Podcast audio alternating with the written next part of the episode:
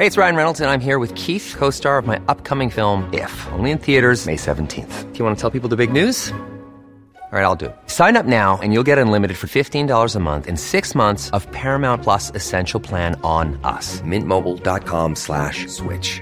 Upfront payment of $45 equivalent to $15 per month. Unlimited over 40 gigabytes per month. Face lower speeds. Videos at 480p. Active Mint customers by 531.24 get six months of Paramount Plus Essential Plan. Auto renews after six months. Offer ends May 31st, 2024. Separate Paramount Plus registration required. Terms and conditions apply if rated PG.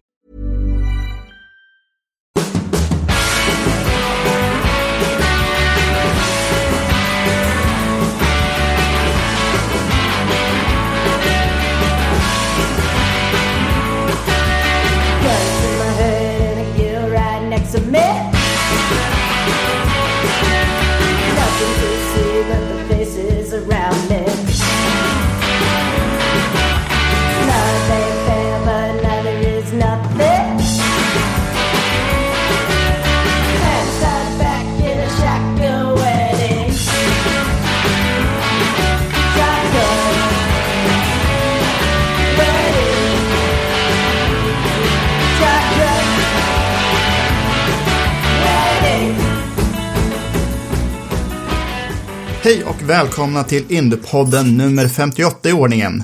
Den här veckan så har vi tittat på Daytona 24 timmars. Vi har tittat lite i eh, Indycar-nyheterna i världen. Och Ronny, du har snackat en del med eh, några av Sveriges två hetaste juniorer, eller hur? Jajamän, vi har haft en eh, lys- listeners Q&A med Linus Lundqvist. Eh, med eminenta frågor från Facebookgruppen Indycar Sweden som vi håller så högt. Och så har vi haft Viktor Andersson också på besök. Eh, Viktor som är klar. Mattias Andersson, vår Indypodden-bekantingens eh, son. Som eh, nu är klar för eh, Formel 4 i USA. Han gjorde en han var ju med i slutomgången i sl- slutracet på Circle of the Americas förra året och gjorde ju succé där redan från början och nu är han alltså klar för en heltidsstyrning 2021 med samma team, Kiwi Motorsport. Eh, så vi har pratat om det. Och Anna, hur är läget med dig då? Det är alldeles underbart faktiskt. Så att jag ser fram emot att lyssna på den här snacket med eh, Linus och snacket med eh, Viktor och sen så höra vad ni gör och surra om såklart. Vilken ände börjar vi? För vi har ju en, ja men vi börjar med Dale Coin Racing då. Det är ju de, de, det har kretsat kring nu på Indycar-fronten den här veckan. De har gjort klart med en ny förare. Ja, de ska ha hemvändarfest åt eh, Ed Jones som körde hos dem i sin rookiesäsong 2017.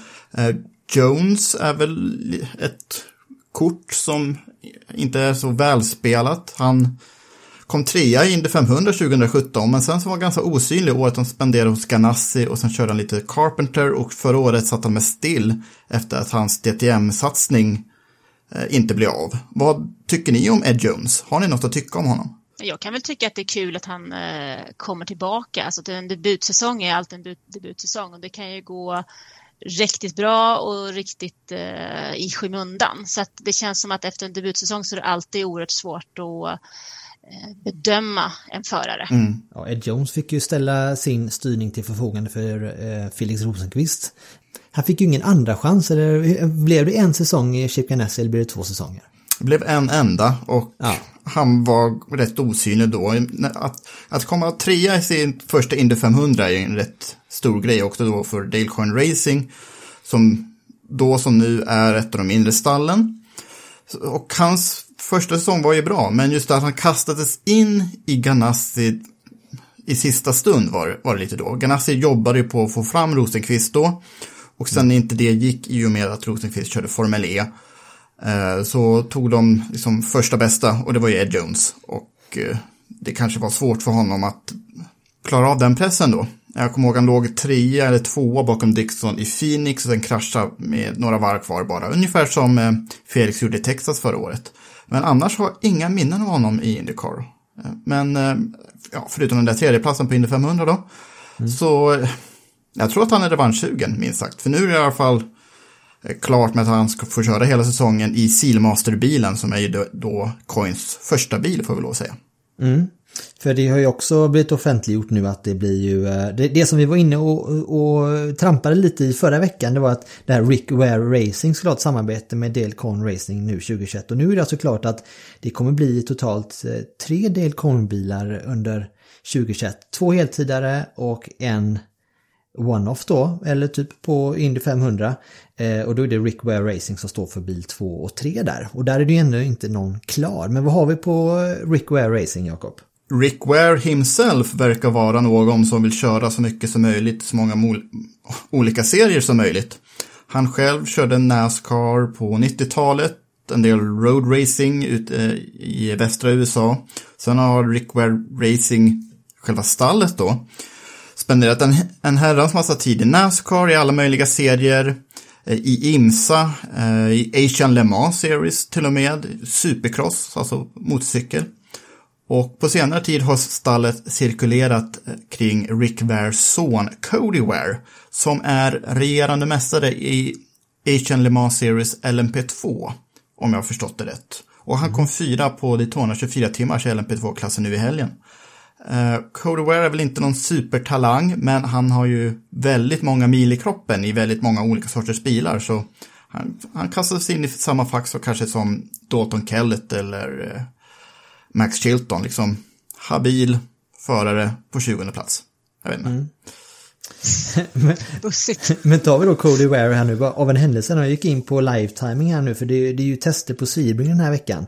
Eh, och nu klockan eh, 19.34, en helt vanlig måndag i februari, så är faktiskt Cody Ware på banan och kör och testar på Sebring. Ensam och allt att döma. Eh, så det kanske är en indikation på att Cody Ware blir en av, kanske tar en, en av, i alla fall några race i, i år. Det hade ju varit lite kul faktiskt.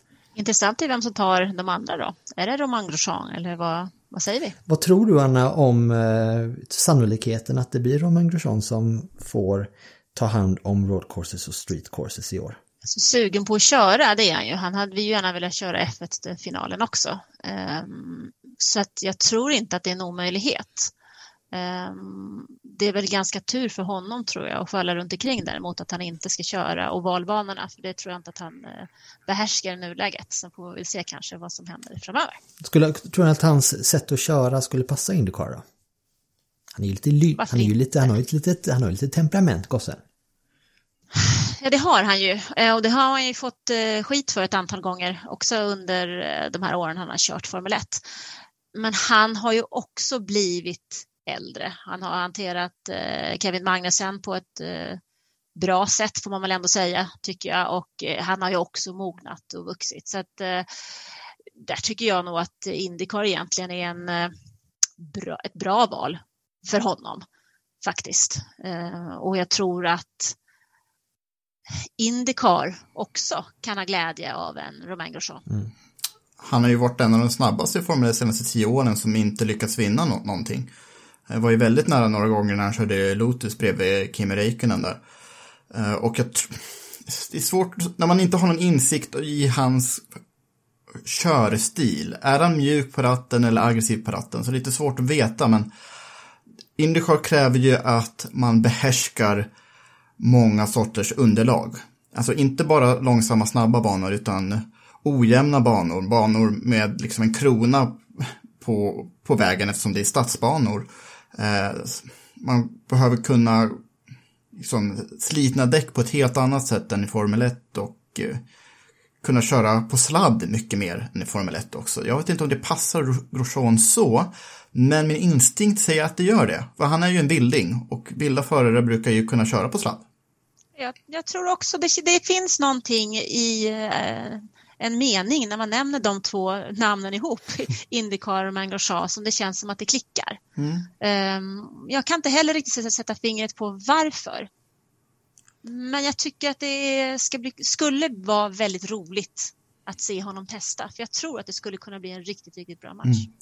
Jag, sk- antagligen kommer det vara så att inom en eller två veckor kommer vi ha eh, facit på detta. Så att vi, det är väl bara för oss att följa upp allt eftersom det, nyheterna kommer här nu. Ska bara kolla Twitter lite snabbt. Nej, 1938 har det inte hänt någon, någonting där. Nej, men det, det kan, det, alltså ryktena dör ju inte, så det kan nog komma när som helst. Ska vi gå vidare då? Eh, innan vi tar, eh, går igenom eh, händelserna i, i Daytona 24 timmar som kördes i helgen nu. Kan jag bara tillägga det att jag är numera sportvagnsfrälst också. Jag har varit lite på väg åt det hållet men helgens begivenheter eh, var liksom det här sista som krävdes för att jag eh, kommer, ja, nej, jag älskar det här. Men vi, vi kan ju ta det kanske efter vår Q&A med Linus Lundqvist. Ja, det ska bli intressant. Linus Lundqvist, välkommen tillbaka till Indiepodden. Tack så hemskt mycket. Först och främst stort grattis till din, till din styrning för Global Racing Group with HMD Motorsport. Eh, vi, vi börjar med en lyssnarfråga från eh, Mikael som faktiskt går, han lystrar faktiskt till efternamnet von Apfelstrudel på Facebook. Eh, Mikael von Apfelstrudel, jag citerar då. Eh, hur jävla gött känns inte detta? Ja, först och främst tack, tack. Um, ja, det känns så jävla gött, helt ärligt. Um, såklart. Det, det är ju allt en förare vill, tänkte jag säga, att vinna mästerskap, så det, det har vi gjort. Så det man, får man ju säga att man är väldigt nöjd med. Uh, sen uh, måste jag säga, snyggt är att du fick till det officiella namnet nu för det team som man kommer att tävla för uh, den här säsongen. det krävs lite träning att få in det, men, eh, nej, men som sagt, det känns jättegött. Både, både att man studsade från, från den säsongen vi har haft och sen att få kunna presentera en sån här satsning också, tycker jag känns väldigt, väldigt kul. Mm. Ni har ingen sån här intern förkortning för det här team, teamnamnet? Eh, eh, typ spam som McLaren kör med. Eller de kör inte det internt, det är mest externt som folk säger det. Men vad kan det bli för GR, GRGHMDM? Ja, det går inte att säga. Global HMD blir det i sådana fall. Eller Global bara, H- bara HMD. Ja, just det. Just det. Eh, men jag tänkte som så här att eh, på agendan idag så har, har vi ju en del lyssnarfrågor som kommit in från vår, våra vänner i den emen, eminenta Facebookgruppen Indycar Sweden. Är du medlem Ja. där? Är du med där? Mm, ja, det är jag. Så jag. Eller, jag, jag vet inte riktigt. Jag tror att jag är med där. Jag ser lite inlägg då och då. Men eh, ja, men där har ju vi gått, vi har fått lite hjälp av dem där, de har gått samman och ställt lite lyssnarfrågor till dig. Ja, okej. Eh, men, men först, hur har din vinter sett ut? Den har varit som de flesta andra vintrar för, eh, för min del, ska jag säga. Det, det har ju varit mycket, mycket jobb med att försöka leta reda på team inför, inför nästa säsong och ta reda på så mycket information om det som möjligt eh, från det. Det ska vara ett viktigt jobb att veta vart man ska vara nästa år så man väljer rätt team och så vidare. Och sen inleds ju hela den processen såklart med, med kontraktsförhandling samtidigt som du försöker jobba väldigt mycket just med, med sponsorsidan och partners och försöka få ihop en budget till det hela. Så det är ju där egentligen allt fokus läggs och sen så ska man ju försöka hinna med att träna och kanske träffa lite vänner och sånt vid, vid sidan av också tänkte jag säga. Så um, det är väl mycket fokus som, som ligger där och mycket tid som går åt åt det. Vi märker att det är, det är faktiskt många som undrar över just eh, eh, sponsring och att de finansiella eh, processerna, alltså processerna bakom att landa i sån här kontrakt av den här kalimen som du har nu. Eh, vi har Anders Egeland som har en fråga kring detta. Det är scholarshipet från det, segern då 2020. Täcker det, har det täckt hela finansieringen av styrningen 2021? Eh, nej, det, det har täckt ungefär hälften av, eh, av styrningen. Så då, då kan vi haka på den som Jonas Magnusson undrar då, det är om är Jula med och sponsrar även i år? Vi får se, det är, det är inget som är bestämt än idag. Eh, men sagt, eh, det var väldigt kul att ha dem ombord förra året, så eh, vi får se vad som händer. Men från min sida var jag väldigt nöjd med samarbetet i alla fall. Nu när allt ändå är klart och påskrivet, kan du berätta om hur, hur, hur det gick till, alltså turerna gick till och, och varför det till slut landade hos just Global Racing Group, HMD Motorsport?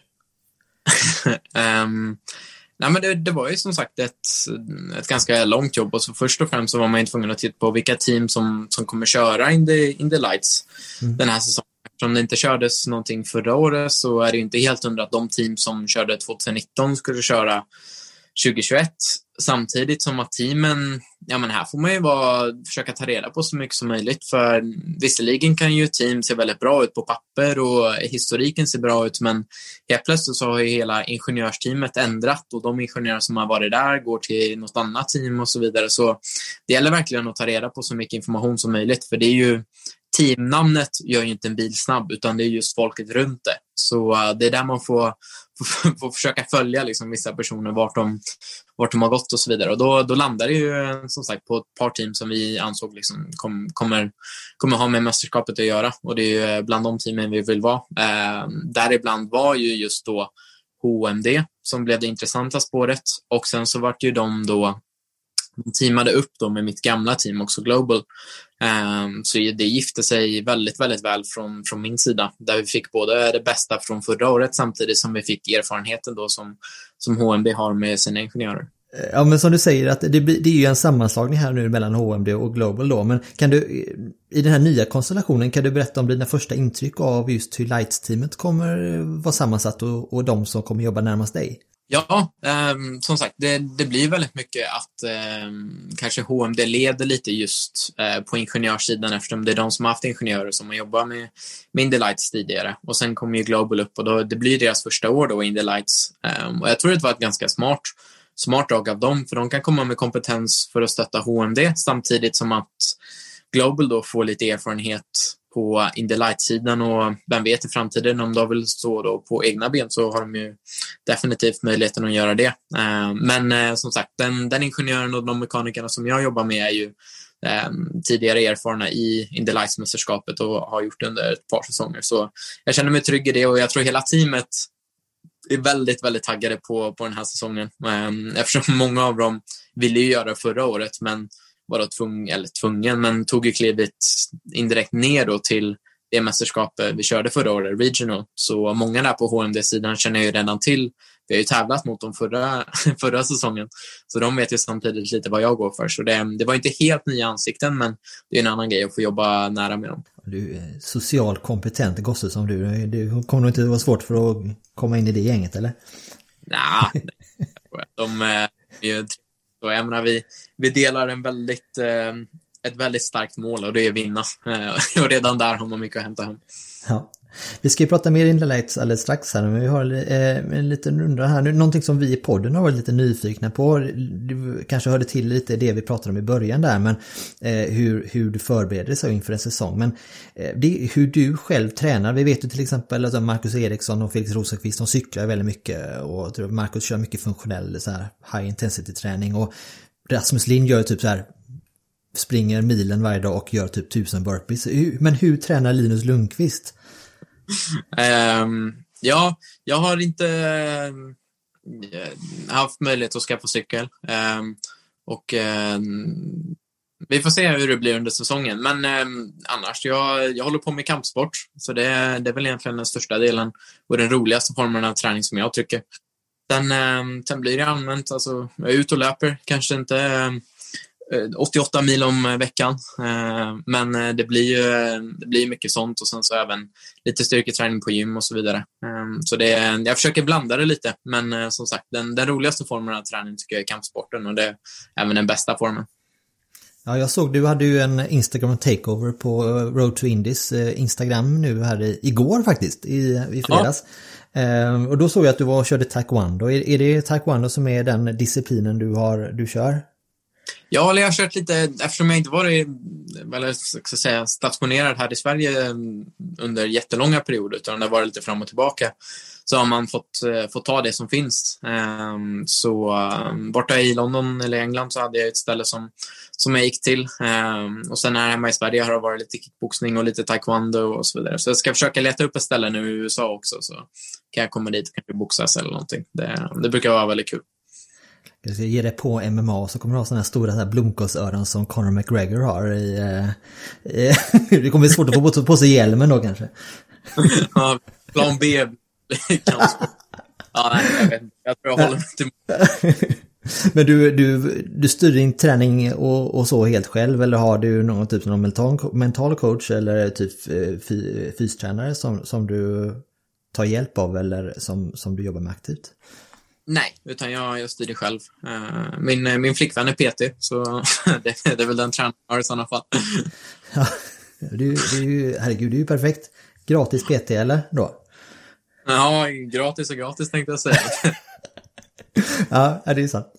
Um, Men om vi går vidare då och styr tillbaka det till Indy Lights-bilen så eh, Eh, det är ju det är på, på många sätt en helt annan grej än det du har kört tidigare. Du, du nämnde i intervjun i förra veckan att du fick anpassa din körning när du prov, eh, under, under ditt Indy Lights-test i höstas då. Eh, Tobias Wettermark undrar om du kunde förklara detta lite mer ingående. Alltså på vilket sätt fick du, på vilket sätt fick du anpassa körningen? Och handlade enbart om fart och downforce eller måste bilen köras fundamentalt annorlunda? Ja, det beror på lite. Alltså, som sagt, det blir ju lite detalj och nördnivå. Um, och det är ju så, varenda gång du hoppar i en ny bil så kräver ju den lite en annan körstil eller den kanske föredrar att bli körd på ett visst sätt. Så för att verkligen dra fram de här sista tiondelarna så behöver du ju justera det. Sen ska jag verkligen inte säga att du behöver fundamentalt köra den annorlunda. För i slutändan, det, jag menar, det, är en, det är en racingbil. Du har eh, tre pedaler och en ratt och så ska du köra så snabbt du kan. Så oftast där är ju grunderna väldigt, väldigt lika. Men sen så är det just detaljerna och en, en sån grej var ju att det, det går ju så mycket snabbare. Så jag säger det, vi, vi har ju ja, en ganska så mycket högre topphastighet, men vi har oftast en kortare bromssträcka än vad vi hade förra än vad jag hade förra säsongen. Så allting har ju blivit mycket mer komprimerat um, och bilen ser ju lite annorlunda ut. Um, och eh, till exempel, vi har lite mindre turbolagg i Indy Lights-bilen än vad det var i förra eh, Formula Regional-bilen, vilket innebär att du kan vara lite mer aggressiv på gas och behöver inte vara lite lika progressiv för att bygga upp turbotrycket, eh, vilket innebär också att du kanske kan pusha lite mer i ingångarna av kurvorna. Så det är sådana här små grejer, eller små grejer som kanske blir ganska stora när, när man är nere och jagar hundradelar och tiondelar. Då, då är det ganska stor skillnad sen när du väl hittar rätt. Och det, det är väl de grejerna som det gäller att bli bekväm med och ja, kunna känna sig trygg och veta vad man gör. Är det faktiskt så då att den är mer, eh, Indy Lights-bilen är på ett sätt mer lättkörd då? Nej, det skulle jag inte säga, för den, den är, det är bara annorlunda. Sen, mm. Eh, sen går det ju så mycket snabbare och den, eh, det är en ganska eller, tuff bil. Det är, en, det är en häftig bil att köra snabbt, för du måste verkligen ligga på gränsen, oftast gärna över gränsen. För, för de här däcken jag vet att kanske en del följer liksom Formel 1 och vet att Pirelli-däcken är jättekänsliga just för typ yttemperatur och så vidare, att du inte får sladda. Medan våra Cooper, uh, Cooper-däck nästan tycker om det, i alla fall skadas inte av det, vilket innebär att du kan ligga lite fri så att säga med bakändan. Ehm, så det, det är också en sån grej som var skillnad gentemot förra året. Men det är som sagt, det är lite kul också. Det blir lite hang it loose tänkte jag säga. Mm. Eh, du, du, du, ska vi se här. Eh, men på tal om bilen då, vi har också en fråga av det mer estetiska slaget. Det är Niklas Ekman som undrar om polisliveryn kommer att sitta på bilen 2021. Han var väldigt besviken på att den inte använder 2020 och du kanske kan berätta vad Niklas refererar till först för, liksom, för kontextens skull för övriga lyssnare. Ja, det, det, här, det här växte ju fram som starkast var ju under mina två år i, i Storbritannien eh, när, vi, eh, när vi gjorde om Liverin där. Eh, det började kanske redan lite 2016 här hemma, men sen växte det fram under 2017 då teamets design var att de hade tre rutor på bilen. Så bilen var en färg och så hade du tre då, rutor som du fick välja färg. Och eh, jag tänkte att jag skulle välja lite Sverige-tema, ehm, så det blev gul och blått. Men eh, efter ett tag så var det ju några som började säga kommentarer att det, började, det liknade ju deras, alltså mm, eh, Storbritanniens polisbilar. Och eh, växte, växte sig den termen kvar, eller fast. Att vi är Police Car Race Car. Um, och den, ja, det höll vi fast vid då, 2017, 2018 och även 2019. Um, ehm, så blev det den designen. Men sen då förra året så gick vi ifrån den. Ehm, jag vet inte, vi har faktiskt inte riktigt bestämt Liverin än. Men ehm, jag får väl säga att eh, don't keep your hopes up. Ehm, men eh, man ska aldrig säga aldrig. Eh, då ska vi se här, men det är inte bara bilen som är ny för dig i år utan också banorna. Eh, vi pratade med dig om det förra året också och då var det liksom för det var ju samma utmaning då, då var ju som alla banorna nya för dig och det gick ju som, som det gick och du vann typ allt ändå. Eh, även när banorna var, nya för, banorna var nya för dig. Eh, men för det första, är det någon särskild bana som du ser extra mycket fram emot att köra i på årets kalender? Ja, alla stadsbanor eh, ser jag verkligen fram emot. Det, som sagt, jag har ju kört en stadsbana eh, tidigare och det var ju på Grand Prix de på i Frankrike där. Mm. Eh, det är hittills i alla fall den, alltså min favoritbana som jag haft någonsin. Det är någonting väldigt, väldigt speciellt att tävla på en stadsbana. Så det ser jag fram emot att få eh, kunna återvända till. Sen är jag väldigt intresserad av att se hur ovalerna blir också. Eh, vi kör ju på, på en oval eh, och det tror jag kommer bli en av de största utmaningarna jag har framför mig i år. Att kunna, kunna bli van med det och just, eh, jag pratar redan nu lite med teamet och ingenjörerna om det att som sagt, ovalracen och själva racerna är ju väldigt speciella, och hur man lägger upp dem och taktikmässigt och så vidare. Så eh, ja, det ska bli spännande det också. Men eh, som sagt, de jag ser mest fram emot är street, eh, ja, streetracerna. Mm. Eh, på tal om ovalerna då, så Tommy Dahlman undrar just hur dina tankar går inför att köra på ovaler. Eh, har, du, alltså, har du en plan för hur, hur ni hur kommer att förbereda dig inför just de här racen? Du sa att du pratade, pratat med teamet en hel del om det. Ja, det blir svårt och alltså det bästa sättet att förbereda sig är ju att köra på dem. Ehm, så någon gång måste det bli den första. Och eh, det här kommer ju bli min, min första gång då. Så ehm, jag tror ehm, som sagt försöka förbereda sig så gott man kan med att prata med ingenjörer och kanske andra förare. Um, och även um, som sagt lite simulatorjobb och se vad, vad man kan göra där också. Men um, jag tror att annars får man komma dit med bara inställningen att uh, nu ska man försöka lära sig så mycket som möjligt i början så får man se vad man kan göra sen under racet om man känner sig bekväm. Ja, i och med att det är så pass nytt för dig. Är det något, är det något särskilt, åt särskilt håll som känslorna går för dig just nu innan du ens har testat på det liksom? Ja, mer taggad än någonting annat. Det, det ser jäkligt häftigt ut. För jag menar, det, det kommer gå fort och det är nära murarna och det kommer ligga nära alla andra. Sen vet jag att när man har tittat liksom på Indy Lights racen som har varit på valerna, även om någon annan har tittat på typ Freedom 100 och så vidare. Mm. Alltså det är ju, varje race avgörs det liksom typ i, ut ur sista kurvan och de har ett par hundra meterna kvar till målgång det är, gång på gång så är det liksom avgjort stress och det känns som att det kan vara 40 minuter av fullspäckat action. Så uh, jag tror att racerna kommer bli väldigt, väldigt roliga. Finns någon, någon särskild del av din körteknik eller det man, ja, någon särskild del av din körteknik eller som du kan ha nytta av på just för att det ska gynna dig i ovalen eller är det någonting du tror att du kommer få tänka om med? Um, ingen, ingen, ingen känner din egen körning bättre än du själv menar jag. Ja, jag förstår vad du menar. Ärliga svaret är att jag har ingen aning. För jag vet inte vad som krävs för att vara, snabb på en oval. så uh, fråga mig igen efter vi har kört så kan jag ge dig ett svar. Ja, ja. Men, det, det är ju en, men då är det så här, då är en förutsättning att du kommer tillbaka till podden då. Men det kan vi räkna in då. Räkna med. det är bra. Um, men lite nu inför uh, nu fram till, till premiären här nu, så förra året kastades du mer eller mindre in i Formula Regional America, så du tillbringade, var det två månader i Mexiko va? Innan... Eh, ja, riktigt. Ja. Två veckor. Äh, två veckor, okej, okay. vi säger två månader, det låter bättre. och sen bodde du hemma hos en vän då. Och, och nu när du kan ha lite mer framförhållning, så hur, hur kommer du att göra dig hemmastad i, i Amerika? Eh, lite bättre än förra året, får jag hoppas. Eh, som sagt, då bodde jag hemma hos eh, Johnny Lindberg. Det måste vara ett par personer som känner till honom. Eh, Drag Racer-killen. Mm. Eh, extremt duktig och extremt, extremt bra kille. Um, men sen nu som sagt, nu har man ju fått lite erfarenhet och byggt upp en liten vänskapskrets där borta med, med tidigare teamkamrater och, och andra som, som kör där nere. Det är lite kul faktiskt med för eh, planen är att jag kommer vara stationerad just i Indianapolis som, som förra året. Då. Mm. Men, så, eh, och det, det man märker det är liksom i Indianapolis um, jag, kommer, jag tror att det var Felix som sa det till mig först när jag kom ner. Han bara, välkommen, vi har, vi har två saker. Det är betong och det är racingteam. Och det, det är verkligen så att i, i Indianapolis så är motorsporten väldigt, väldigt stark och man märker att många andra unga förare liksom är stationerade där just för att det är så starkt. Så det är kul också för då är det lätt liksom att man blir liksom en liten grupp som, ja, som hänger tillsammans och tränar tillsammans och hittar på lite grejer. För man, man lever ju ungefär samma liv. Så um, mm. jag tror det är ganska bra för, för oss att vara där. Mm.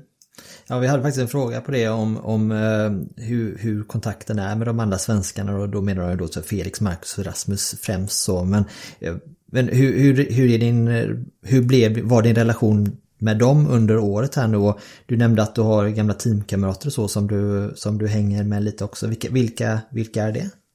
Um, ja, men relationen med svenskarna var ju bra. Vi hade ju som sagt lite svenskluncher och någon svensk middag där förra året och så vidare. Som, vi höll ju kontakten med varandra och snackade lite och så vidare. Um, men sen så, som sagt, vi, vi alla har ju våra säsonger så det blir mycket fullt upp också. Um, mm. Men där hade jag Ehm, jag hade ju väldigt tur också att stöta på en av mina teamkamrater, eh, James Rowe, som jag tävlade med. Ehm, han, han har ju varit i USA nu i tre år och tävlat. Ehm, men han och jag klickade väldigt bra, så vi bilade ju till ja, hälften av racerna tillsammans. Så nu senast jag över så var jag, ja, bodde jag hos honom i lite över en vecka och så vidare. Så um, som sagt, vi, vi planerar att inte bo allt för långt ifrån varandra, så jag tror vi kommer ha några roadtrips uh, i år igen tillsammans. Det låter bra. Hur ser de kommande månaderna ut för dig fram till premiären på Barber i april? Då ska vi se. Min preliminära plan är att jag är kvar kvar i Sverige till kanske slutet av februari. Lite beroende på vad Biden säger. Om han säger att om tre dagar så stänger vi ner landet, då sitter jag på ett flyg imorgon. Eh, men eh, fram tills dess så försöker jag lösa lite visa situationer och eh, hela den delen. För det är, inte bara och bara när man ska över till USA, speciellt under, under dessa tider. Mm. Men det är lite stå i där samtidigt som jag försöker maximera den tiden jag har i Sverige just med som sagt sponsorer och samarbeten och så vidare. Att försöka ta vara på den tiden jag väl är här. För sen är planen att när jag väl kommer över till USA så att jag stannar där till ja, kanske slutet av sommaren där vi har ett litet uppehåll. Eh, och eh, sen så tillbaka igen. Men eh, fram tills dess så, ja, i Sverige till slutet av februari. Sen så blir det USA och sen så är det bara att försöka bo in sig där och för, förbereda sig så mycket som möjligt. Men äh, jag längtar verkligen det ska bli riktigt kul att få starta den här säsongen och se vad vi kan göra i Indy Lights.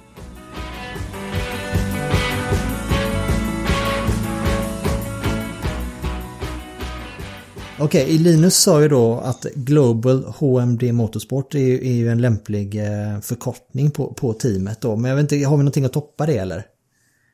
Jag tycker vi kan kalla det för Linus Lundqvist Racing. Det är betydligt enklare och smidigare tycker jag. Linus Lundqvist Racing, ja det är bra. Då, från och med nu, du klubbar vi igenom det. Men vad händer om Rasmus Lind börjar köra också då? Då byter vi namn. ja, det är bra. Ska vi prata lite Daytona 24 timmars då? För där har det ju verkligen hänt grejer. Det var ju som ett, det var ju som ett sprintrace på 24 timmar. Mm. Nästan. Och eh, Rasmus Lind Racing var i farten där så och jag körde också för ett stall som jag har svårt att komma ihåg eh, vad, exakt vad de hette. Performance Tech kom jag på bara för det. Ja. ja, men det var ju ett av de mest underhållande racen i alla kategorier jag har sett sedan oktober. Så det, jag, jag, lät det vara nytt rekord att aldrig tidigare ha fem bilar slutat loppet på ledarvarvet, vilket det nu var. Mm. Inte det jämnaste loppet någonsin, men topp fem jämnaste i alla fall. Och vem, vad kan vi säga, vinnarna i varje kategori här nu? För det var ju det här eh, DPI hette väl den, den eh, mm. typ motsvarande LMP1-klassen då. Det vann ju, vanns ju då av eh, Wayne Taylor Racing va? Jajamän, med eh, Filippa Albuquerque från Portugal körde sista, stallet, eh, sista stinten. Eh, med bravur. Eh, det var ju inte en lätt match, han satt nog i bilen i två och en halv timme eller så. Mm. Och vid sin sida så hade han Ricky Taylor som eh, Wayne Taylor Racing är ett familjestall och Ricky Taylor är sonen till Wayne Taylor.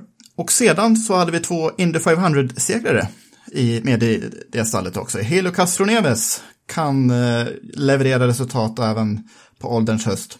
Mm -hmm. Och så Alexander Rossi och de, eh, jag har försökt räkna hur många Indy 500-segrare som vunnit Daytona 24 timmars tidigare och det är ju faktiskt en del. Men de ingår nu i samma klubb som till exempel då AJ Foyt och Scott Dixon och Dario Franchitti och Juan Pablo Montoya bara för att nämna några. Mm. Uh, och på tal om Scott Dixon och Juan Pablo Montoya så var de ju med även med i år. Och just mm. uh, Chip Ganassi Racing har gjort, liksom, gjorde ju comeback nu då till Sportvagnsracing i år och för första gången då i den här DPI-klassen. Och de var ju så när på att snuva uh, Wayne Taylor Racing på konfekten i år. Ja, det var ju verkligen hard charging av eh, Gnassebilen i alla lägen. De hade ju Kevin Magnussen som erkände sig vara rookie i den här disciplinen. Han körde väldigt aggressivt och de fightades eh, inte bara med eh, Wayne, Wayne Taylor-bilen utan med alla bilar. Gärna över chikanen där på bakrakan några gånger. Sedan så fick ju Magnussen eh, en bestraffning för att han gav gas när bilen fortfarande var, var uppställd för däcksbyten. Och mm. det får man inte göra. För då kan eh, mutterpistolerna fastna i fälgen och sen bryta handen på mekanikerna. Så det är ganska strikta regler man har på det. Man får absolut inte rotera hjulen då när bilen är uppställd. Och det råkade, råkade Magnusen göra. jag var borta i någon timme där, mitt på söndags eftermiddagen och eh, som längst eh, vad jag såg så låg de 40 sekunder efter ungefär. Och så tog Dixon in ungefär eh, 25 sekunder av, av eh, de där 40 sekunderna innan Dixon då fick en punktering. Kommer du ihåg den här sekvensen Ronny? Och det som var så ironiskt då, det var ju att den, den punkteringen då, eh, b- ironiskt nog så bidrog den till en sån full course yellow så att alla bilar kunde ju gå i depå då. Vilket gör att Scott kunde ju ta sig till eh, in i depån, eh, byta däck, komma ut igen. Och så som reglerna har varit här nu under det här 24 timmars loppet det är att de samlar ihop hela fältet och sen delar in dem i klasser igen. Så att det som kunde varit liksom skälpt eh, Chip Ganassi för gott den här tävlingen var faktiskt till hjälp då. För istället för att vara 15 sekunder efter då som Scott hade kört upp dem till så kunde de ansluta till eh, ledar eh, ledarkvartetten då. så att han, de, teamet tjänade på den här. Ja, eh, jag kan säga det var 12 gul flagg på de här 24 timmarna. Det blir i snitt då en varannan timme. Eh, men då får man ju ändå ett Grand Prix ungefär mellan varje gul flagg. Så det var ju ändå lite drygt två timmar fullfartsracing mot slutet. Och det var ju väldigt många strategier som, eh, som eh, stallen då försökte lura varandra med. Eh, Ganassi till exempel, de gick ut på tidigare, gjorde undercut, eh, kom ut i ledningen, men sen efter sista depåstoppet så eh, behövde de ju fylla på mer bränsle än vad- Wayne Taylor-stallet behövde. Och så var Wayne Taylor-stallet ledning, men Renge van de Sande, som jag tror, tror gjort succé på, på många, det är nog många som inte hört talas om honom tidigare, men han är ju en, en eh, demon i sportvagnsracing. Vann, vann här förra året med Wayne Taylor. Eh, körde ju fatt eh, Philip Albuquerque med åtta minuter kvar så såg det ut att bli en rysare in på mållinjen, men då samma däck punkterades då också av Renge van de Sande. Och Albuquerque kunde defilera närmast in i mål, men samtidigt som det hände så var det en jättefight om andra platsen eh, mellan då Mastan, Harry Tinknell, Mastan hade ju också ett väldigt intressant lopp. De var fem varv efter vid ett tag och sen så mot slutet så eh, låg de tvåa. Och sen då förstås Kamui Kobayashi i Alley Racing nummer 48. Eh, Kobayashi körde fatt och eh, förbi Tinknell då med bara, om det var ens fem minuter kvar där. Vi har ju mycket, missat mycket och vi har bara gått igenom en av de här fem klasserna också. Men det var ju ett fantastiskt bra lopp och jag, jag har på känn att Daytona 24 timmars gjorde succé på den svenska publiken nu. För det var mycket snackisar både på Twitter, eh, våra kommentatorer var ju helt lyriska trots att de satt där i sju och en halv timme mot slutet. Så jag hoppas att eh, vi kommer följa upp det här med Sebring om ett tag, för då kommer ju förmodligen också några Indycar-förare finnas på startlinjen. Ska vi bara avsluta med ändå med att säga att det var ju eh, just Ra- Rasmus öde den här helgen. Det var ju att han gjorde ju en riktigt bra första stint där han eh, faktiskt tog upp bilen till ledning då i LMP3-klassen. Och eh, men sen i samband då efter, eh, han gjorde en dubbelstint. Och sen den som hoppar in i bilen, Cassius heter han va? Eh, hoppade in och blev då mer eller mindre, alltså på det, timme två då blir påkörd bakifrån av en GT Le Mans eh, bil då. Vilket gör att de förlorar ju en massa varv där i depån för att försöka laga detta. Och sen var de ju då avhängda kan man säga. Men eh, Rasmus gjorde rakt igenom en, en eh, väldigt stabil insats och visade väl att han har, han har kört mycket sportvagn nu och jag tycker det är lovande inför framtiden. Men sen hade vi faktiskt en svensk seger i LMPT-klassen får vi ändå säga. Eller typ. Ja. ja. Ja, men det tycker jag vi kan säga. Att Oliver Askew tillsammans med Spencer Pigott var ju den proffsigaste line-upen i, i den klassen. Och till slut så vann de i fem varv och eh, de satte inte ett hjulfel. Nej. Så bra jobbat. Men då kanske vi lägger eh, Daytona 24 timmars till handlingen här nu. Jag vet att Anna, du tittar ju inte på, på detta då eh, just den, den här, det här året. Men hur sugen blir du på sportvagnsracing nu när du har hört jag och Jakob eh, orera om detta nu typ i en halvtimme? Vi kan väl säga så här eh, att jag hoppas att bilarna kör något snabbare än vad ni pratar. Okej. Ja,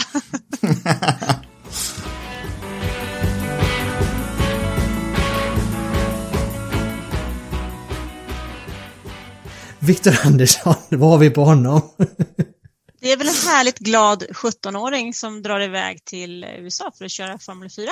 ja, men precis. Eh, och testa om man kan köra i eh, pappas eh, fotspår. Jag pratade faktiskt lite med Mattias Andersson om det här för någon vecka sedan och eh, då fick jag ju klart för mig att kvinnan som är delägare i teamet, hennes pappa, om jag förstod det rätt, hette Mo och han jobbade i det teamet som Mattias körde i, i Indy Lights. Så det tycker jag var en kul story. Jättekul. Och det visste, det visste inte jag faktiskt, för det, det, det kom inte upp under intervjun vi, vi gjorde det. Han pratade om att det var ett familjärt team, men jag visste inte att han menade bokta, bokstavligt nästan då. Här får man fråga sig du. Ja. Men du, du, jag vet ju, du håller ju Viktor väldigt högt Anna. Du har skrivit en eh, artikel eh, i Aftonbladet nu alldeles i veckan här när du, där du rankade de mest talang, alltså Sveriges största motortalanger och där var Viktor ganska högt upp va? Japp, där låg han med i eh, den övre delen kan vi säga. Jag tänker inte avslöja vilken plats ifall att det är någon som inte har läst den än och är sugen på att göra det så ligger det faktiskt på Sportbladet. Jag fick uppdraget att ranka Sveriges topp 20 under 20, men bara över 14 år. Så det är inga 13 och 12-åringar med. Även om jag kanske hade velat se någon där faktiskt. Yes. Ska vi ta och lyssna på vad Viktor hade att säga då? Hemskt gärna.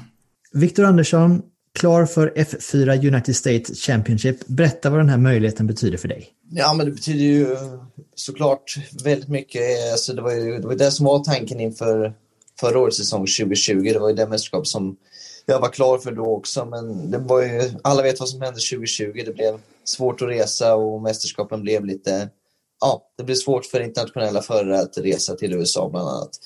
Eh, men jag hade ju chansen i slutet av säsongen att köra finalen på Circuit of the Americas och eh, nej, men det gick bra. Vi visst kände att vi hade farten och vi visade att vi hade farten för några team där och nu när jag fått chansen inför 2021 med teammästarna och det teamet som jag testade för i höstas så känns det självklart jättebra. Och bara vi kan komma dit och testa och göra de förberedelser vi behöver tror jag vi har alla chanser i världen att eh, fightas om mästerskapet. Och det är ju faktiskt så att vinner man mästerskapet så får man en stor del av budgeten att gå vidare till Formula Regional Americas som, som det som Linus Lundqvist vann förra året.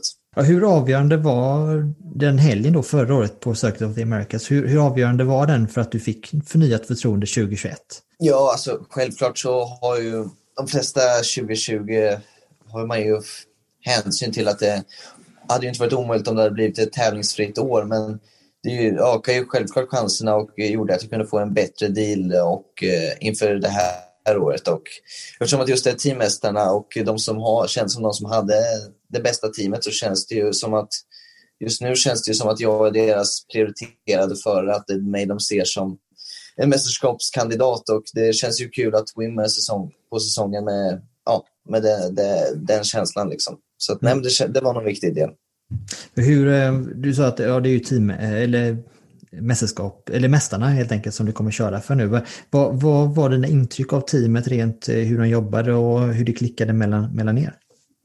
Nej, men det kändes bra. Alltså, det är ju, man kan säga att det är, de har många bilar, tre, fyra bilar, men det är ändå ett ganska det är ett familjeteam ändå kan man säga. Det är, det är, en, det är en kille och en tjej som, eh, som är ett par som har teamet ihop. Men de lever med racingen. De har, det är inte så att de har världens eh, största trailer eller världens finaste verkstad. Men de liksom, istället för att eh, ha allting fint på utsidan kanske de satsar på att få resultaten. Och det är, enligt mig det är det som är det viktigaste. Alltså jag behöver inte ha röda mattan eller kristallkronor utan det ska vara resultaten som räknas. Och jag tycker de visar eh, helt rätt mentalitet i, i höstas även om det inte var oprofessionellt eller så. Men just att resultaten är det de jobbar för eh, är väldigt, känns, känns det som. Det kommer ju vara mycket nya intryck nu under, under året för dig. Ehm, men om vi börjar med bilen du kommer köra. Hur, du fick ju, eh, eh, fick ju testa på den sagt förra året. Så hur, hur skulle du beskriva den karaktären i den bilen och hur den skiljer sig mot det du har kört förut? Ja, alltså jag, det är en Formel 4-bil eh, och den liknar de flesta Formel 4-bilar i, i världen. Lite olika motorkraft och lite ol, olika fart är det mellan olika Formel 4 i världen. Men vi har ju tävlat två år i Sverige i eh, Formula Nordic eller Formula No 1,6 liter som den även kallas då. Eh, och eh, fartmässigt kan man säga att det skiljer inte så mycket och de är ganska lika egentligen. Skillnaden är väl just att Formel 4 har de har sex, sexväxlad paddlar istället för Formula Nordicen som har ja, en växelspak. Då. Men, så det är en, bil, en fart på bilen som jag är ganska van vid. Och, eh, så att efter att ha kört i två år här i Sverige så känns det som en perfekt uppvärmning för, för nu min internationella debut. Eh, och eh, det är en ganska enkel formbil egentligen. Det har bara 160 hästkrafter och ganska enkla, en, enkel aerodynamik så att det är inte så avancerad bil på så sätt. Det är, en hel, eh, det är också en hel del nya banor för det då. Till exempel vi har ju Circle of the Americas och så har vi Mid Ohio och Road Atlanta till exempel. Ja, alltså Circle of the Americas eh, var ju en ny bana i höstas och den, den banan känns som kanske den banan som man var mest sugen på att eh, testa på. Man har ju sett Formel 1 och det är en otroligt häftig bana. Men mm. nu har det även blivit klart då med lite eh, kalendersförändringar att det blir Road America istället för um, Laguna Seca då, som försvinner och även Sonoma. Och Road America är faktiskt en bana jag ser fram emot ganska mycket. Det är en bana som det är en stor och fin bana, en bana som jag kört ganska mycket på simulator och det är en av mina favoriter i, ja, i simulatorracing. Då, så att det ska bli riktigt häftigt att testa den i, i verkligheten. Nu går du ju, liksom, du går ju pappas fotspår nu kan man ju säga då, i och med att han körde ju Indy Lights där. Så hur, hur känns det och vad är dina långsiktiga planer nu? För Förra säsongen så var det ju som du säger, en, eh, att köra Formula Regional Americas var ju då en, en inkörsport till Indy Lights. Nu är det ju ett stipendieår till eh, Superformula, till exempel i Japan. Ja. Eh, hur, men hur, hur ser den långsiktiga planen ut? Uh, vad ser du dig själv om några år till exempel? Vilken väg alltså, ser du framför dig? Det var ju lite udda kan man ju tycka att det blir. Eh, jag, jag hade ju förväntat mig att Formula Regional hade fortsatt till Main Light stipendiet några år till men om man ska, och, det är egentligen att köra i Formel 4 i USA, det var inte så att tanken var att eh, Japan var målet när man eh, signade upp för att köra Formel 4 i USA. Men, utan det är ju självklart när man åker som svensk över till, eh, till eh, USA så är ju Indycar det man siktar mot och det känns ju då som att Formel 4, Formel 3, Indy, Indy Light och Indycar var en bra stege. Men nu när de har ändrat Formula Regional till att man kan gå till Superformula, det, det är omöjligt att veta vad stipendiet blir nästa år, men jag ska inte säga att det är sämre. Det är, priset är nästan ännu bättre. Jag menar, Superformula är ju ja, den näst snabbaste racingklassen i världen. Det är ju snabbare än Formel 2, snabbare än, ehm, um, än Indycar, även om uh, Indycar är snabbare på ovalerna kanske. Men, så att uh, vi får se, det är, det är långt dit, men att uh, om man skulle vinna Formel 4, vinna Formula Regional och sen ta sig, kunna köra Superformula så ett år så är det någonting man kan lära sig mycket av. Men det är svårt att veta. Indycar är ändå det, det som jag siktar mot, men vägen dit kan ju gå åt lite olika håll. Man vet mm. aldrig. Men hur, fram till premiären här nu då, hur, hur, hur ser planerna ut rent vilka tester du har och dina förberedelser? Och hur kommer du att till exempel bo och leva i USA sen nu under, under året? Alltså planen nu inför säsongspremiären är ju i slutet av mars då. Och det är mm. lite, ja, ungefär två månader dit och planen är att göra en test nu i slutet av februari på Road Atlanta som premiären går på. Eh, och sen även en test på Virginia som är en, test, en bana vi kör på lite senare under säsongen. Eh, så det är två, två eh, tester, fyra dagar inplanerade inför eh, premiären. Men jag har väl inte planerat direkt att bo i under USA under säsongen utan planen är att resa fram och tillbaka. Men ja, resa är ju kanske det största problemet just nu för en racerförare eh, som tävlar internationellt, just att resa fram och tillbaka. Så vi får väl se hur det blir framöver, om det är så att man får bo några extra veckor eller stanna kvar. Vi, får väl lite se hur enkelt det blir, men planen just nu är väl att resa, göra en, ganska många resor fram och tillbaka under den här säsongen. Mm. Men avslutningsvis här nu, nu är det ju ett nytt äventyr på gång här nu. Eh, men om du skulle sätta ett, ett lite längre perspektiv här nu då, vad, vad är det, vad, kan du nämna tre saker på din uh, bucket list? Alltså, det är svårt att veta, men uh, alltså, klart, som jag sa, tävla i Indycar är ju, är ju målet, även om det är lång väg dit. Så att, det är klart att man ska sätta upp delmål är väl att eh, ja, antingen tävla eller vinna Indy 500. Det är ju självklart ett bucket list-mål, men det är ju otroligt svårt och eh, det är många som har försökt många gånger, men det är ju självklart det en, en grej som skulle vara kul, men eh, sen ja, tävla Indycar, vinna ett Indycar-lopp. Men är svårt att veta, men just att komma långt i racingen är svårt att sätta upp mål tror jag. Vad är det som är så speciellt med Indycar då? Som gjort att du fastnat för det? Ja, men alltså, det, det är ju det är inte så att Formel 1 inte är fränt, men det är just att den här anledningen varför man, vi i alla fall känner att USA är, passar bättre för mig just nu är just det här med att de har en helt annan, annan del i sin racingstege, att man kan ta sig upp i klasser via stipendier som inte, det fungerar inte på alls samma sätt i, i Europa. Då. Så att, eh, det är både att Indycar är fränt eh, och eh, det går otroligt fort. Och just att racingen är, det är lite enklare. Det behöver inte vara så himla komplicerat. Det, se på banor som eh, St. Pete och Toronto, lite enklare banor, Mid-Ohio, som inte, om man jämför med banor som Monza eh, och, och så, liksom det, det behöver inte vara så avancerat. Det är bara liksom att ha en snabb bil och ut och, ut och köra så fort som möjligt. Det är just att det är lite enklare som är eh, en förändring skulle jag säga.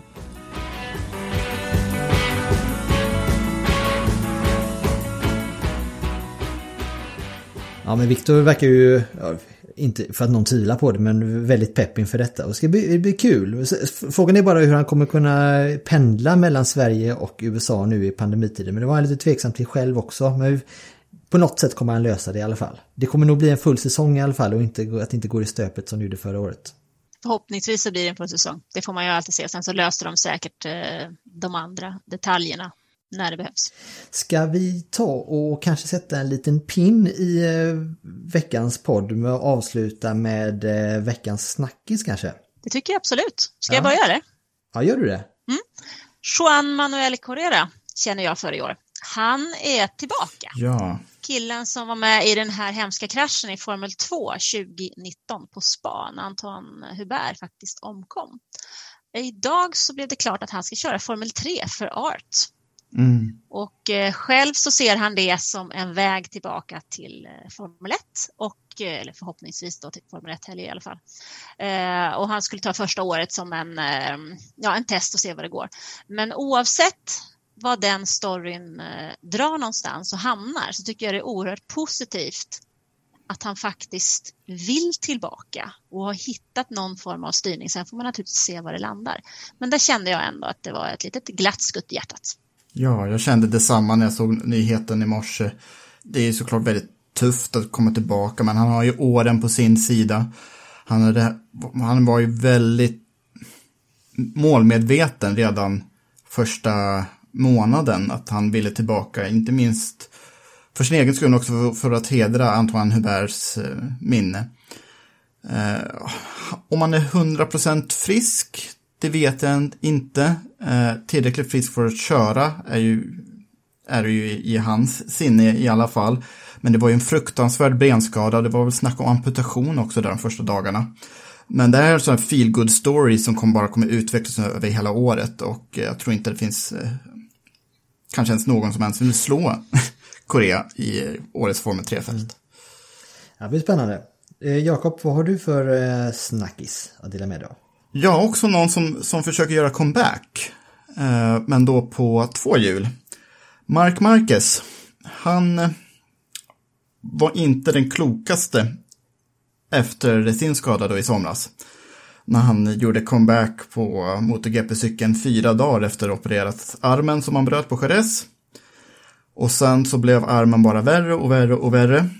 Och eh, nu har han opererat på den tre gånger. Och enligt australiensiska Speed Café så förvärrar han skadan genom att köra en dirtbike hemma på ranchen. Det här är ju kontraktsbrott vad det verkar lite grann. Eh, första storyn var, Eh, som jag hörde, var att han hjälpte någon att flytta, vilket inte var ju så smart. Och sen så läser jag också någon variant om att han knakade till armen när han öppnade ett fönster. Vilket låter ganska osannolikt, men visst, armen var ju väldigt skör. Eh, men nu påstås det att han, det var när han ramlade med motorcykeln. Och det finns ju ett antal sådana här stories i motorsporthistorien. Juan Pablo Montoya till exempel. när han spelade tennis på motorcykel eller vad det nu var. Och missade Norlop med McLaren för 15-16 år sedan. Men just det här att MotoGP-dominanten sjabblar bort ett och ett halvt år av sin karriär. Det är nästan, nästan så, kommer man ens komma tillbaka? kommer inte att komma tillbaka med den formen han hade innan när han liksom kunde vinna race på beställning. Så det här är en sån här ofattbar nästan never-ending story om Mark, Mark Marquez högerarm som han eh, sjabbla till då när han eh, ramlar för andra gången i Spaniens GP, i första loppet i MotoGP 2020. Alltså, jag tror inte han själv ser det som att han sjabblar faktiskt. Utan Nej. han ser, nej, men han, ser, han ser ju bara målet. Han, han ser ju ingenting annat. Det är ju totalt tunnelseende. Eh, jag tror att inte ens sju vilda hästar hade kunnat stoppa honom i det läget. Så det kanske man får... Tänker du då veckan efteråt? Ja, precis. Och antagligen så, så är du idrottsman så tänker man ju sällan på konsekvenserna. För man ser ju målet framför sig och menar, det finns inte en MotoGP-förare som inte haft ont. Nej. Och det som vi tycker är ont, det är antagligen extremt, väldigt brutalt ont. Mm. Så därför så, så är nästan, ja, vi kan säga schabbla, men han ser det nog inte på det sättet. För han är van vid så oerhört mycket mer och hade han, hade han eh, funderat i de banorna att någonting kan vara farligt så hade han aldrig vunnit alla de där titlarna som han faktiskt har gjort. Mm. Det känns som det är en del av hans DNA. Det får vi nog bara acceptera och han också. Ja, en racerförare är ju ett särskilt släkte, men än värre är ju de som kör på två hjul. Eh, mycket, har, mycket hästkrafter har en MotoGP-cykel nu, det är närmare 300 och särskilt Hondan är ju ökänt svårkörd. Jag tror vi får ta upp den här snackisen igen om eh, en månad eller så. Eh, Ronny, har du någon feedback på det? Eller ska vi ta upp ditt ämne? Eh, jag tycker ni har eh, sammanfattat det, hela den här situationen och problematiken bra där. Inget mer att tillägga. Jag, min, återigen, min snackis är, ja, återigen Rasmus Lind. Jag såg en, ett Facebook-inlägg här nu dagen innan Daytona 24 timmars. Eh, Egentligen så var det ju inte en bild på Rasmus först. Jo, det visade sig att det var Rasmus för det var ett par ben som sticker ut genom dörren i garaget på en LMP3. Det visar att det är Rasmus Lind som ligger i bilen då upp och ner med huvudet ner i golvet där inne i cockpit och på mekar med bilen själv. Eh, och jag citerar vad det stod på inlägget. Det stod Rasmus, Rasmus Lind doesn't uh, sit around and wait for the car to be finished. He's hands on. Eh, så att han alltså är med då mekanikerna i, eh, i depån och jobbar på bilen då. Och jag tycker det säger en hel del om, om eh, Rasmus. Just att han är en sån, han är både mekaniker och, och förare. Och det, det är inte jag det, det är en, en snackis som jag gärna vill ta med. Just att eh, den, den mångsidigheten som han visar där, det, det, det ser väldigt roligt ut kan jag säga. Så att uh, gå in på Performance Tech, Performance Tech Motorsports eh, Facebook där och titta på den. den eh, från 26 januari klockan 19.12 publicerar de den. Den tycker jag är lite kul. Det, finns, finns det några fler förare som är så supernördiga som, som Rasmus är. Så jag vet ju att Oliver Solberg är en sån. Mm. Men jag tycker på något sätt det är så jäkligt härligt också för att det är så mycket snack om att man, eh, man köper sig platser hit och dit. Va? Men alla har ju inte de möjligheterna. Då är det ändå fantastiskt när man känner i sitt hjärta vad man vill göra och ser till att man tar alla möjligheter, alla till buds stående medel för att klara av och för att utvecklas och för att någon gång nå sin dröm. Mm. Det är väl ändå fantastiskt, är det inte det? Jo, absolut. Och eh, de kommer ju från racing och eh, då, då måste man ju också kunna de där sakerna för då har man ju inte råd att betala någon att göra det. Men jag, jag funderar då på lite högre nivå. Det blev ju lite skriverier om Oliver Askew var med och hjälpte till att plocka ner stallets grejer när St. Pete ställdes in. Gjorde inte Landon Norris det också i Formel 1 i Österrike till exempel? Eh, och sen tänker jag lite längre till, tillbaka i tiden. Jag vet, Mark Martin, Nascar-legendaren. Han var ganska irriterad när han var tvungen att göra sådana saker. Eh, han kunde göra det själv, för han kom ju också från gräsrotsracing, i amerikansk stockcar racing i mellanvästen. Eh, mellanvästern. Men han tyckte att nu kör, nu kör jag på ett eh, professionellt stall. Om jag vill att pedalerna ska ha rätt vinkling eller något sånt, att ratten ska vara rätt inställd, då kan väl mekanikern göra då, men de göra det. Och det här var när han körde för Roush Racing på 90-talet, och, men då var det så, ja men det där har inte de betalt för, så ifall du har den, den justeringen, för då får du göra det själv. Och sen när han kommer till ett annat stall så tycker han, det här är ju så mycket bättre, nu slipper jag det här smutsgörat. Indycar AG-Foyt var ju alltid sån. Eh, jag tycker det, det har en väldigt stor charm när man ser racerförare eh, verkligen ha smutsiga händer och verkligen försöker förstå ingenjörskonsten bakom bilarna. Uppfriskande och eh, förmodligen en sån grej som vinner i längden också. Det är en ödmjukhet i det. Ja. Det är ju ett teamwork, det är det som så många glömmer bort. Motorsport är teamwork och det är ju precis lika viktigt det jobbet som görs på fabriken, i depån, i garaget som det som görs i bilen bakom ratten. Så det är väl underbart när man eh, ser till att man är ödmjuk inför uppgiften och man gör det tillsammans. För det är det det handlar om. Så är det. Och det, det är som att du tar det där ur, eh, direkt ur eh, Beth Paredas eh, mun, eh, Anna. Det är ju så att eh, innan vi, ja, vi får kanske vi kommer till slutet av podden här nu, kan vi hinta om det att det, i nästa vecka så har vi alldeles, alldeles ypperligt celebert besök i podden. Du kan väl säga Anna, vem vi har där? Absolut, vi fick möjligheten att ha ett härligt långt snack, eh, ett samtal kan vi säga, med Beth Poreda som är teamchef för Poreda Motorsport som tillsammans med Penske ska köra Indy 500 med Simona Di Silvestro. Och vi snackade naturligtvis mycket mer om väldigt många andra saker vid sidan av årets Indy 500. Mm. Så det, ja precis, så det blir huvudnumret i, i nästa veckas podd. Ehm, ja, ska vi tacka våra samarbetspartners kanske, eh, Automotorsport och TicoRacingCop.com. Eh, speciellt också tack till eh, Facebookgruppen Indycar Sweden som vi, vars, vi fick låna deras frågetråd för Linus Lundqvists intervjun här nu den här veckan. Särskilt tack för det också. Ehm, tack Anna och Jakob också för en trevlig pratstund. Tack själv. Tack så mycket.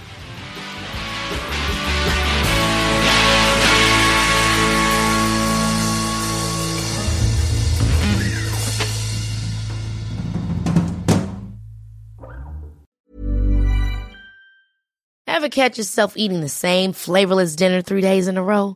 Dreaming of something better? Well, HelloFresh is your guilt-free dream come true, baby. It's me, Kiki Palmer. Let's wake up those taste buds with hot, juicy pecan-crusted chicken or garlic butter shrimp scampi. Mm. Hello Fresh. Stop dreaming of all the delicious possibilities and dig in at HelloFresh.com. Let's get this dinner party started.